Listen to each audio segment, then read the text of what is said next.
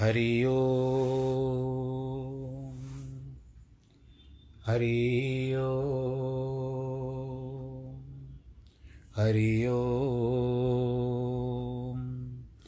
गुरुर्ब्रह्मा गुरुर्विष्णु गुरुर्देवो महेश्वरः। गुरुर्साक्षात् तस्मै श्रीगुरवे नमः। विघ्नेश्वराय वरदाय, सुरप्रियाय लम्बोदराय सकलाय, जगद्दिताय, नागाननाय, श्रुतियज्ञविभूषिताय, गौरीसुताय, गणनाथ, नमो नमस्ते। नाहं वसामि वैकुण्ठे, योगिनां हृदयेन च, मद्भक्तां यत्र गायन्ति, तत्र तिष्ठामि नारद। जिस घर में हो आरती, चरण कमल चितलाय तहाँ हरि वासा करे, ज्योत अनंत जगाए। जहाँ भक्त कीर्तन करे, बहे प्रेम दरिया। तहाँ हरि श्रवण करे, सत्यलोक से आए। सब कुछ दीना आपने, भेंट करूँ क्या नाथ? नमस्कार की भेंट लो जोड़ू मैं दोनों हाथ, जोड़ू मैं दोनों हाथ, जोड़ू मैं दोनों हाथ। शान्ताकारं भुजगशयनं पद्मनाभं सुरेशं, विश्वाधारं गगनसदृशं मेघवर्णं शुभाङ्गं, लक्ष्मीकान्तं कमलनयनं योगिवृद्धानगम्यम् वंदे विष्णुं भवभयहरं सर्वलोकैकनाथं। मङ्गलं भगवान् विष्णु, मङ्गलं गरुडध्वज, मङ्गलं पुण्डरीकाक्ष मङ्गलाय हरि सर्वमङ्गलमाङ्गल्ये शिवे सर्वार्थसाधिके, शरण्ये त्र्यम्बके गौरी नारायण। नारायणी नमोऽस्तु ते। नारायणी नमोऽस्तु ते। श्रीकृष्णगोविन्द हरे मुरारे, हे नाथ नारायण वासुदेव। श्रीकृष्णगोविन्द हरे मुरारे, हे नाथ नारायण वासुदेव। हे नाथ नारायण वासुदेव, श्रीनाथ नारायण वासुदेव, हे नाथ नारायण वासुदेव, श्रीनाथ नारायण वासुदेव श्रीकृष्णगोविन्द हरे मुरारे हे नाथ नारायण वासुदेव, हे नाथ नारायण वासुदेव, हे नाथ नारायण वासुदेव। नारायणं नमस्कृत्यं नरं चैव नरोत्तमं, देवीं सरस्वतीं व्यास ततो जयमुदीरयेत्। कृष्णाय वासुदेवाय, हरे परमात्मने, प्रणतक्लेशनाशाय गोविन्दाय नमो नमः। सच्चिदानन्दरूपाय विश्वोत्पत्त्यादिहेतवे तापत्रयविनाशाय श्रीकृष्णाय वयं नुमः। यं प्रव्रजन्तमनुपे तमपेतकृत्यं द्वैपायनो विरह कातर आजु आवह। पुत्रेति तन्मयतया तर्वो विनेदुस्तं सर्वभूतहृदयं मुनिमानतोऽस्मि मुनिमानतोऽस्मि मुनिमानतोऽस्मि। बोलो श्री कृष्ण कन्हैया, लाल की जय। श्रीमद् भागवत महापुराण की जय। प्रिय भक्तजनों, श्रीमद् भागवत के हम लोग इस समय में सप्तम स्कंद में प्रवेश कर रहे हैं। किया है कल से। और इसमें पंद्रह अध्याय बताए गए। अभी पहले अध्याय में हैं हम लोग। धीरे धीरे करके सब कथाएँ आगे आती जाएगी। कल इस श्लोक विष्णु पुराण में स्वयं प्रहलाद का वचन, जो इस श्लोक से पूरा किया था कल को। कल इस श्लोक से पूरा किया था, आज उसी श्लोक के फिर इस इस कथा को आगे बढ़ाते हैं।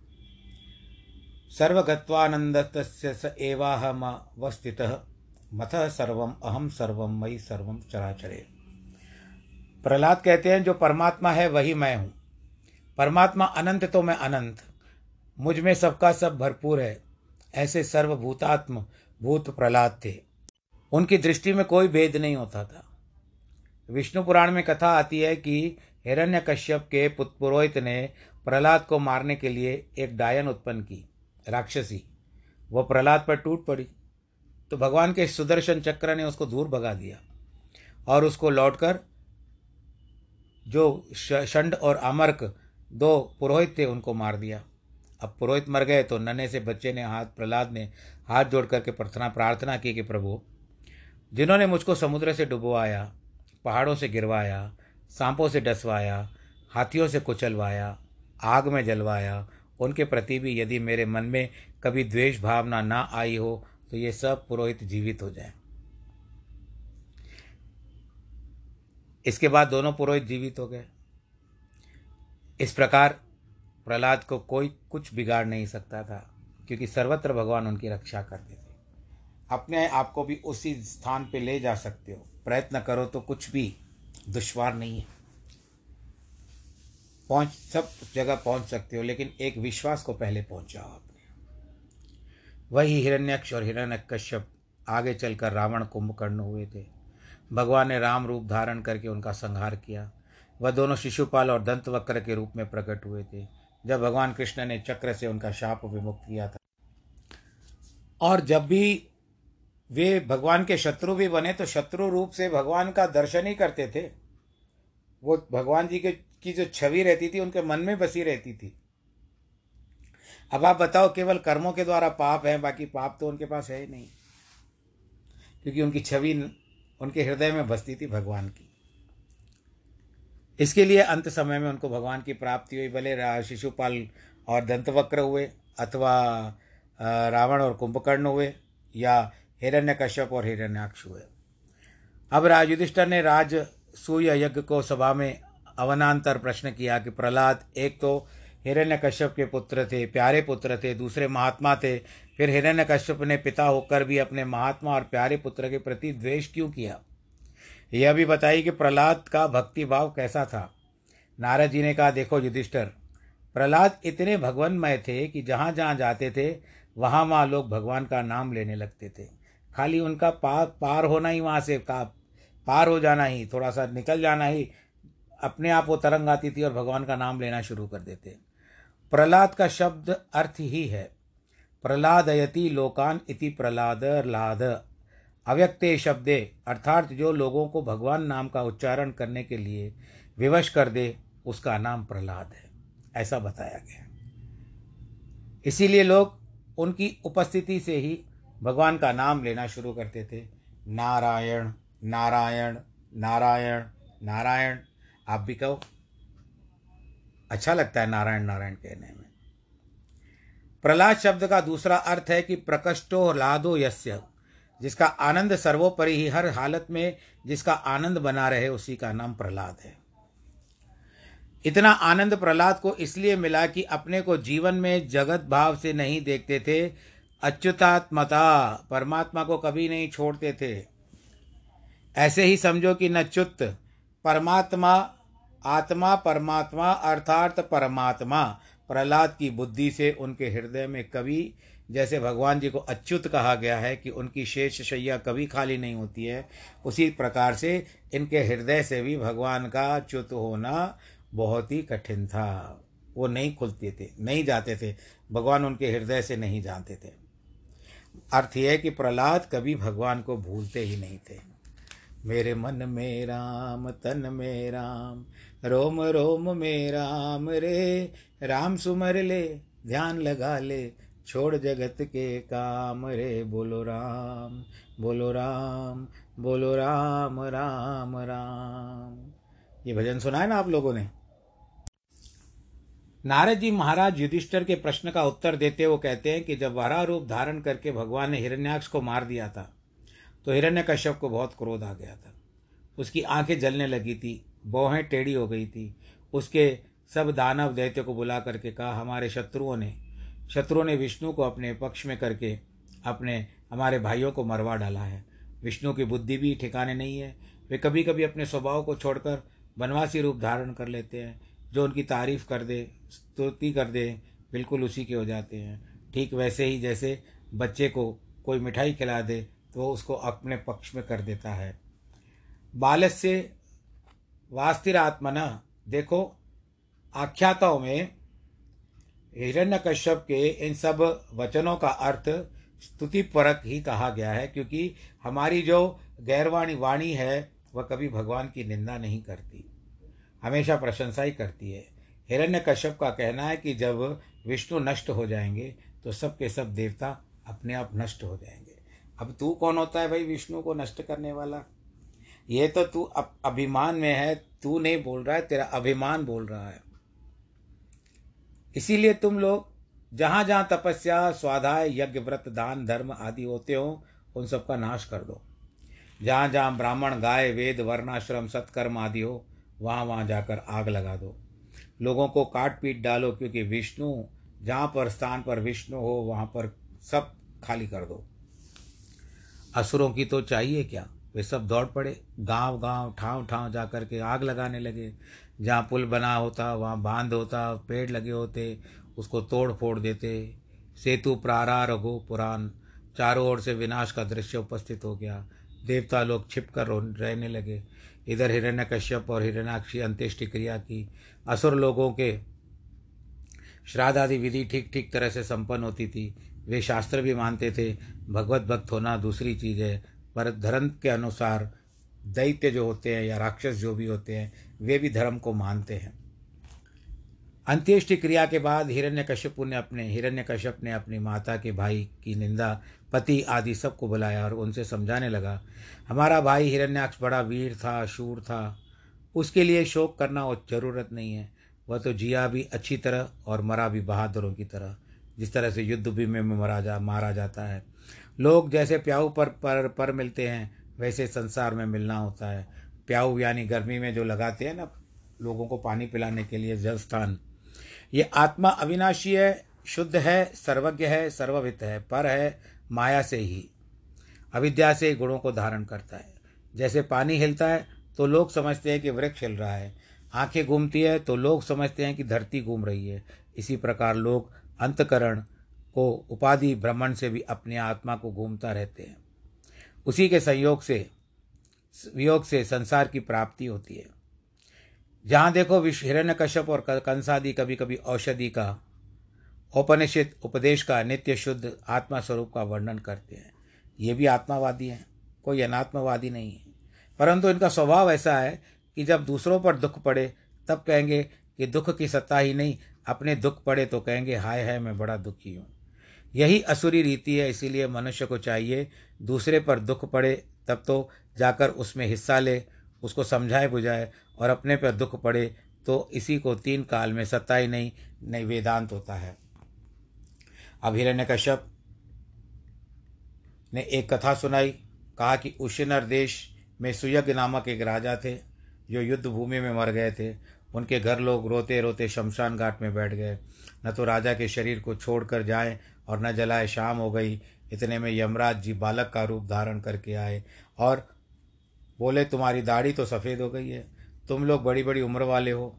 लेकिन इतना मोह तुमको तुम्हारे मन में क्यों है? अरे, जहाँ से आदमी आया, वहाँ चला गया। इसके लिए इतना शोक करने की क्या ज़रूरत है? देखो, मेरी न माँ है, न बाप है।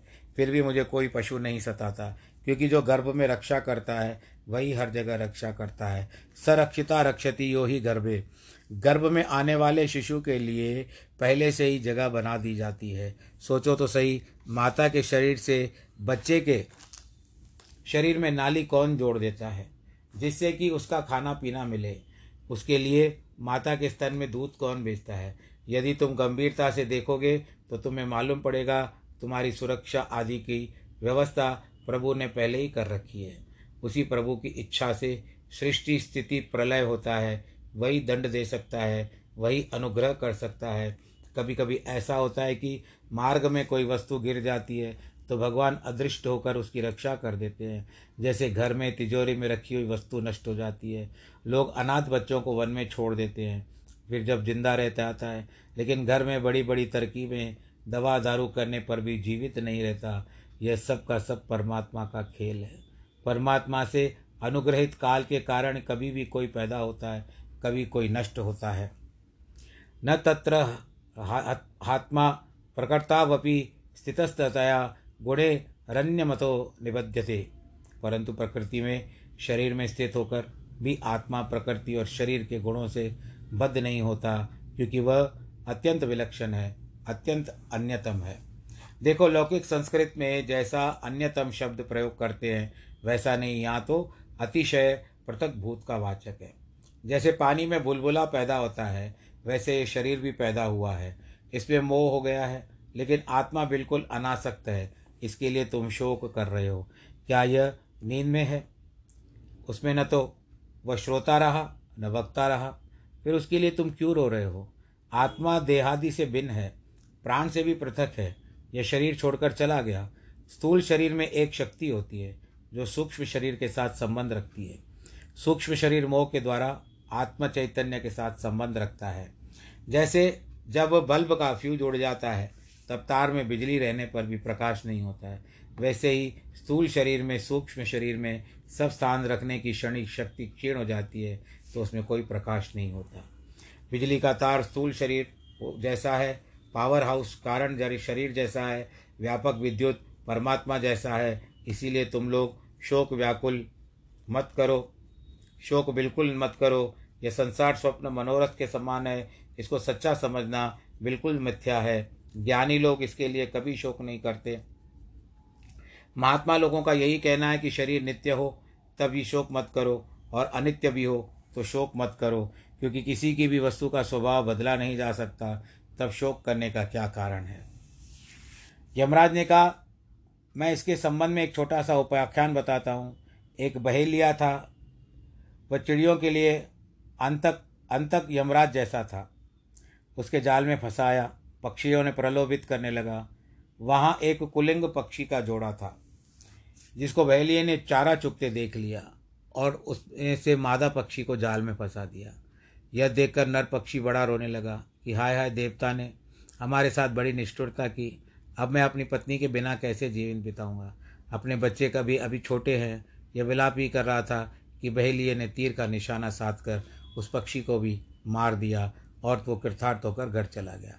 इस प्रकार संसार में लोग दूसरे के बारे में शोक करते हैं। हाय हाय हमारा वह मर गया, वह बिछुड़ गया, लेकिन उन दुखी होने वालों पर भी काल ऐसा निशाना मारता है कि वे भी मर जाते हैं। एवं यूय पश्यंत्य आत्मा पायम बुद्धय नयनम प्रापस्य शोचंतय प्रतिम वर्ष शतरपी। अगर तुम लोग भी वर्ष तक, सौ वर्ष तक भी रोकते रहोगे तो क्या मरा हुआ आदमी लौट आएगा? इसके लिए एक क्षण भी रोने की ज़रूरत नहीं है। हिरण्य कश्यप ने कहा, बालक रूप यमराज, इतना कहकर अंतर ध्यान हो गए। उसकी बातों से सबको बड़ा आश्चर्य हुआ। उन लोगों ने समझ लिया कि ये संसार अनित्य है। अयोध्य अयोथिक है अयोत्यस्थित है। माना जैस, जैसे दिखता है, बिल्कुल वैसा नहीं है। इसके बाद में उन लोगों ने राजा की अंत्येष्टि क्रिया की और तब किसी को शोक मत करो, अपना और पराया केवल अज्ञान के कारण ही प्रतीत होता है।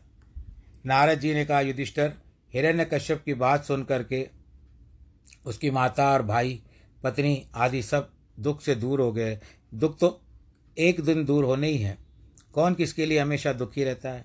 अतः जब कभी भी किसी बात के लिए शोक हो तो हाय हाय करके हम इसके बिना कैसे रहेंगे? यह सोचो, आज से छः महीने बाद छः वर्ष के बाद हमारा मन कहाँ रहेगा और कैसे रहेगा? फिर तो तुम देखोगे कि मरे हुए लोगों को याद भी नहीं आती। और तब कहते हैं कि अब तो पिंडदान भी करवा लो। बोलो, नारायण भगवान की जय। जाओ गया में जा कर के पिंडदान करा दो, बद्रीनाथ में जा कर के पिंडदान करा दो। अब जो रह नहीं सकता था कभी उनके बिना अब वो सोचता है कि अब उनका पिंडदान होना चाहिए। तो हमारा भी पिंड छूटे। मैं ऐसे ही कह रहा हूँ, आप लोग इसको सीरियस मत लीजिएगा। परंतु पिंडदान कराना पड़ता है, भाई, जाके करवाना है पिंडदान। प्रयत्न करते हैं। ज़िम्मेदारी से बचना चाहते हैं। कई कई लोग करते भी ऐसे कोई बात नहीं है। परंतु अधिकतर लोग पिंडदान जल्दी करा देते हैं। यदा कदा याद आ जाए आ जाए तो भी आता नहीं है। मनुष्य सब कुछ छोड़कर चला जा रहा है। रास्ते में चलते हुए देश को छोड़ता जाता है। काल के प्रवाह में काल को छोड़ता जाता है। वस्तु स्वभाव के प्रवाह में वस्तु को भी छोड़ जाता है। इसीलिए छूटी हुई वस्तु की दिमाग में ले जाने की कोई ज़रूरत नहीं। आप अगर गाड़ी में बैठते हो तो पुरानी स्टेशन को तो आप छोड़ के आए। अब गाड़ी आगे बढ़ रही है दूसरी स्टेशन के पास। तो पुरानी स्टेशन पर साव याद रख करके आप चलते जाओगे तो नहीं रहेगा। आपके मन में एक नई उमंग होगी कि अगले स्टेशन पे क्या होगा। वो पीछे की बातें पीछे की स्टेशन पे छूट गई। परमात्मा बिल्कुल नए नए रूप में आपके सामने आ रहे हैं। वे जब जिस रूप में आए, उसके रूप में उनका स्वागत सत्कार करते। चलो बोलो, नारायण भगवान की जय। अब स्टेशनों पर भी विभिन्न विभिन्न व्यंजन मिलते हैं। जिस जिस देश से, प्रांत से गाड़ी गुजरती है, वहाँ वहाँ के मशहूर व्यंजन जो होते हैं, प्रसिद्ध व्यंजन, वो वहाँ पर आकर के स्टेशनों पर वो जो बेरेड़ी वाले होते हैं, वो सब बेचते हैं और हम लोग बड़ा खुश के, खुशी के साथ उनको खाते हैं। तो पिछली स्टेशन जो थी, वहाँ पर जो मिला, आपने आनंद लिया, अब यहाँ पर जो मिल रहा है आनंद लो। और बाकी छो तो प्रभु का आनंद लो, बोलो, नारायण भगवान की जय। नाराज़ जी कहते हैं, युधिष्ठर हिरण्य कश्यप ने दूसरे को वेदांत का उपदेश दिया। किंतु स्वयं अपने मन में, अपने शरीर को अजर, अमर बनाने का विचार किया, जिससे कि उसके मुकाबले में खड़ा न हो सके। उसकी बराबरी न कर सके। इसीलिए उसने मंदराचल की घाटी में जाकर के बड़ी तपस्या की। उसने अपने दोनों हाथ ऊपर उठा लिए, आकाश में दृष्टि स्थापित कर ली, पाँव के अंगूठे के बल पृथ्वी पर खड़ा हो गया। वह अपनी तमोगुणी तपस्या के प्रभाव से ऐसा लगने लगा जैसे प्रलय का सूर्य उगाया है। उसके सिरे से ऐसी आग निकलती थी जैसे धुआँ निकलता था। उसके सारी सृष्टि व्याकुल हो गई। देवता लोग तप्त होकर, यानी तप गए थे। लोग ब्रह्मा जी के पास गए। और बोले, महाराज हिरण्य कश्यप के तप की ज्वाला से हम लोग जल रहे हैं, सारी दुनिया बर्बाद हो रही है। इसीलिए अपनी प्रजा का नाश होने के पहले ही उसकी ज्वाला शांत कर दीजिए। इसके बाद देवताओं ने अपनी संकल्प का निवेदन करते हुए कहा, बड़ी बुद्धिमता से कहा, आप जानते ही हैं कि उसके संकल्प का क्या संकल्प करके रखा है। सृष्टवा चराचरमिदम तपो योग समाधिनाम अध्यास्ते सर्वधिष्णेभ्य परमेष्टि निज निजासनम। तदहम वर्धमानेन तपो योग समाधिनां कालंत काल कालात्म मनोश्च नित्यवत्वात्स सिद्धिष्यते तथात्मन। हिरण्यकश्यप का संकल्प है कि ब्रह्मा जी बड़ी तपस्या के उसके बाद ऊँचे सिंहासन पर बैठे हुए हैं। मैं उनकी बड़ी तपस्या करूँगा। आत्मा नित्य है, काल नित्य है, इसीलिए समय चाहे जितना लगे मैंने ऐसी तपस्या करूँगा कि जिससे ब्रह्मा हो जाऊँ, फिर ब्रह्मा के बनते ही मैं सृष्टि बदल दूँगा। उसने सोचा कि वैष्णव आदि पद तो काल निर्धूत है, कल्पांत में काल गाल में चले जाते हैं, उनको लेकर मैं क्या करूँगा? वह अपने असुर भाव के कारण वैष्णव पद को नित्य नहीं मानता था। अतः अपना आपका पद छोड़ दे, छीनने के लिए तपस्या कर रहा है। देवता ब्रह्मा जी को बता रहे हैं कि वो आपकी गद्दी को पकड़ने के लिए बैठा है और वो अपनी एक नई सृष्टि की रचना करना चाहता है। किंतु आपका पद तो ब्राह्मण है, गाय सबके कल्याण के लिए है। जब देवताओं ने प्रार्थना की तो ब्रह्मा जी ने कहा अच्छा चल कर चलो चल कर देखते हैं। उन्होंने भृगु, दक्ष और महात्माओं को साथ लिया हिरण्य कश्यप के आश्रम में आए। ब्रह्मा जी जब कभी वरदान आदि देने के लिए जाते हैं तो महात्माओं को साथ ले जाते हैं। जिसके लिए लोग देखें कि कैसे संभाव रहते हैं। जो बात कहते हैं, वो पूरी होती है। जब ब्रह्मा जी विष्णु हिरण्यकश्यप के पास पहुँचे, तब उसकी ऐसी दशा थी, उसके शरीर को सारे दीमक ने धर जबोत के रखा था। उसके चारों ओर बाम्बी बन गई थी। उसके शरीर में भेद, मांस कुछ भी नहीं था। केवल प्राण हड्डी में रह गए थे। उसको इस अवस्था में देखकर ब्रह्मा जी ने कहा कश्यप नंदन, ओ कश्यप, उठो, मैं तुम्हें वर देने के लिए आया हूँ। तुमने बड़ी भारी तपस्या की है। ऐसा व्रत तो कोई नहीं कर सकता। तुमने मुझे जीत लिया है। इसे जो वर, इसके लिए जो वर मांगो, वह तुमको देने के तैयार हूँ। इसके बाद ब्रह्मा जी ने हिरण्य कश्यप के अस्थि शर्मविष्ट शरीर पर अपने कमंडल का जल छिड़क दिया। उसके प्रभाव से वह तुरंत इंद्रिय बुद्धि शक्ति से संपन्न होकर निकल पड़ा। उसने ब्रह्मा जी को प्रणाम किया और उस ब्रह्मा जी की स्तुति की। ब्रह्मा जी, महाराज, आपकी तपस्या ही से सारा जगत प्रकट होता है। आप आदि बीज ज्ञान विज्ञान मूर्ति है। आपकी इच्छा से ही सृष्टि स्थिति प्रलय होती है। आप इनके नियंता हैं। आप ही वेदों के द्वारा यज्ञ का विस्तार करते हैं। आप ही लोगों की आयु को गढ़ा बढ़ाते और घटाते हैं। आपके सिवा और कोई वस्तु नहीं है। स्वतः परम ना परमप्ये नेज देहश्च विजिद, विजि विंचित व्यक्ति, व्यति रिक्तमस्ति। देखो, हम विराट से भी हिरण्य गर्भ से भी, ईश्वर से भी पर ब्रह्म परमात्मा से भी कह सकते हैं कि आपके सिवा और कोई वस्तु नहीं है। परंतु उसमें जो तारतम्य होता है, उसको सूक्ष्म दृष्टि लोग ही समझ सकते हैं। हिरण्य कश्यप ने कहा कि, प्रभु, आपके द्वारा यह संपूर्ण सृष्टि व्याप्त है। यदि आप मुझे वर देना चाहते हो तो वर दीजिए। कि मेरे प्राणों की मृत्यु न हो, चाहे वह मनुष्य हो, पशु हो, देवता हो, दानव हो या नाग आदि हो।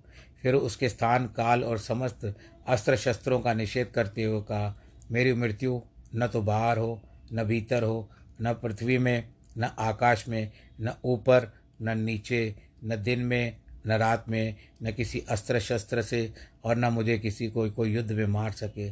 सारे प्राणियों का मैं ही एकमात्र स्वामी बन जाऊँ। मुझे उस लोकपालों की महिमा मिल जाए, जो कभी घटे नहीं है। बोलो, नारायण भगवान की जय। नारद जी ने कहा, युधिष्ठर, इस प्रकार जब हिरण्य कश्यप ने वर मांगा, तब उस पर प्रसन्न होकर ब्रह्मा जी बोले, तुम्हारा मांगा वर दुर्लभ है। यह मैं तुमको दे देता हूँ। इसके बाद ब्रह्मा जी वहाँ से चले गए। हिरण्य कश्यप जो था, शरीर सोने का सा हो गया था, वह भगवान से द्वेष करने लगा। यह कारण बता कर कि उन्होंने हमारे भाई को मारा है। उसने सारी दिशाओं में घूम घूम कर जितने भी देवता, असुर और ऋषि महर्षि थे, उन सबको अपने वश में कर लिया। सिद्ध चारण, ऋषि पितर, यज्ञ पिशाच, यक्ष पिशाच, भूतपति, प्रेतपति आदि सब के सब उसके अधीन हो गए। हिरण्य कश्यप ने स्वर्ग पर आकर कब्जा कर लिया। वहीं पर सिंहासन पर रहने लगा। वह बड़ा शराबी था, खूब मदिरा पीता था। यही असुर का लक्षण है असशु रमनते थी इंद्रिया राम में लोगों को इसका स्वाद आता है। तमंगम मतम मधुनो गरुंधिनाम। वह मधु पीकर मत रहता है। उसकी आँखें लाल लाल होती है। उपासतो, पायन पाणी, भिरना त्रिवी ब्रह्मा, विष्णु और महेश इन तीनों को छोड़कर बाकी सब देवता उसी उसी उपासना करते, गंधर्व लोग उसका गायन करते थे। नारद जी कहते हैं कि युधिष्ठर, मैं भी वीणा लेकर वहाँ पहुँच जाता, उसी सभा में गाता, बजाता, वर्णाश्रमी लोग उसके लिए यज्ञ करते, सारी पृथ्वी बिना जोते, बोए, अन्न देती, ऐसा प्रभाव डालने लगा हिरण्य कश्यप सारे संसार में। तो आज का जो प्रसंग है, वो यहाँ पर हम लोग विश्राम देते हैं।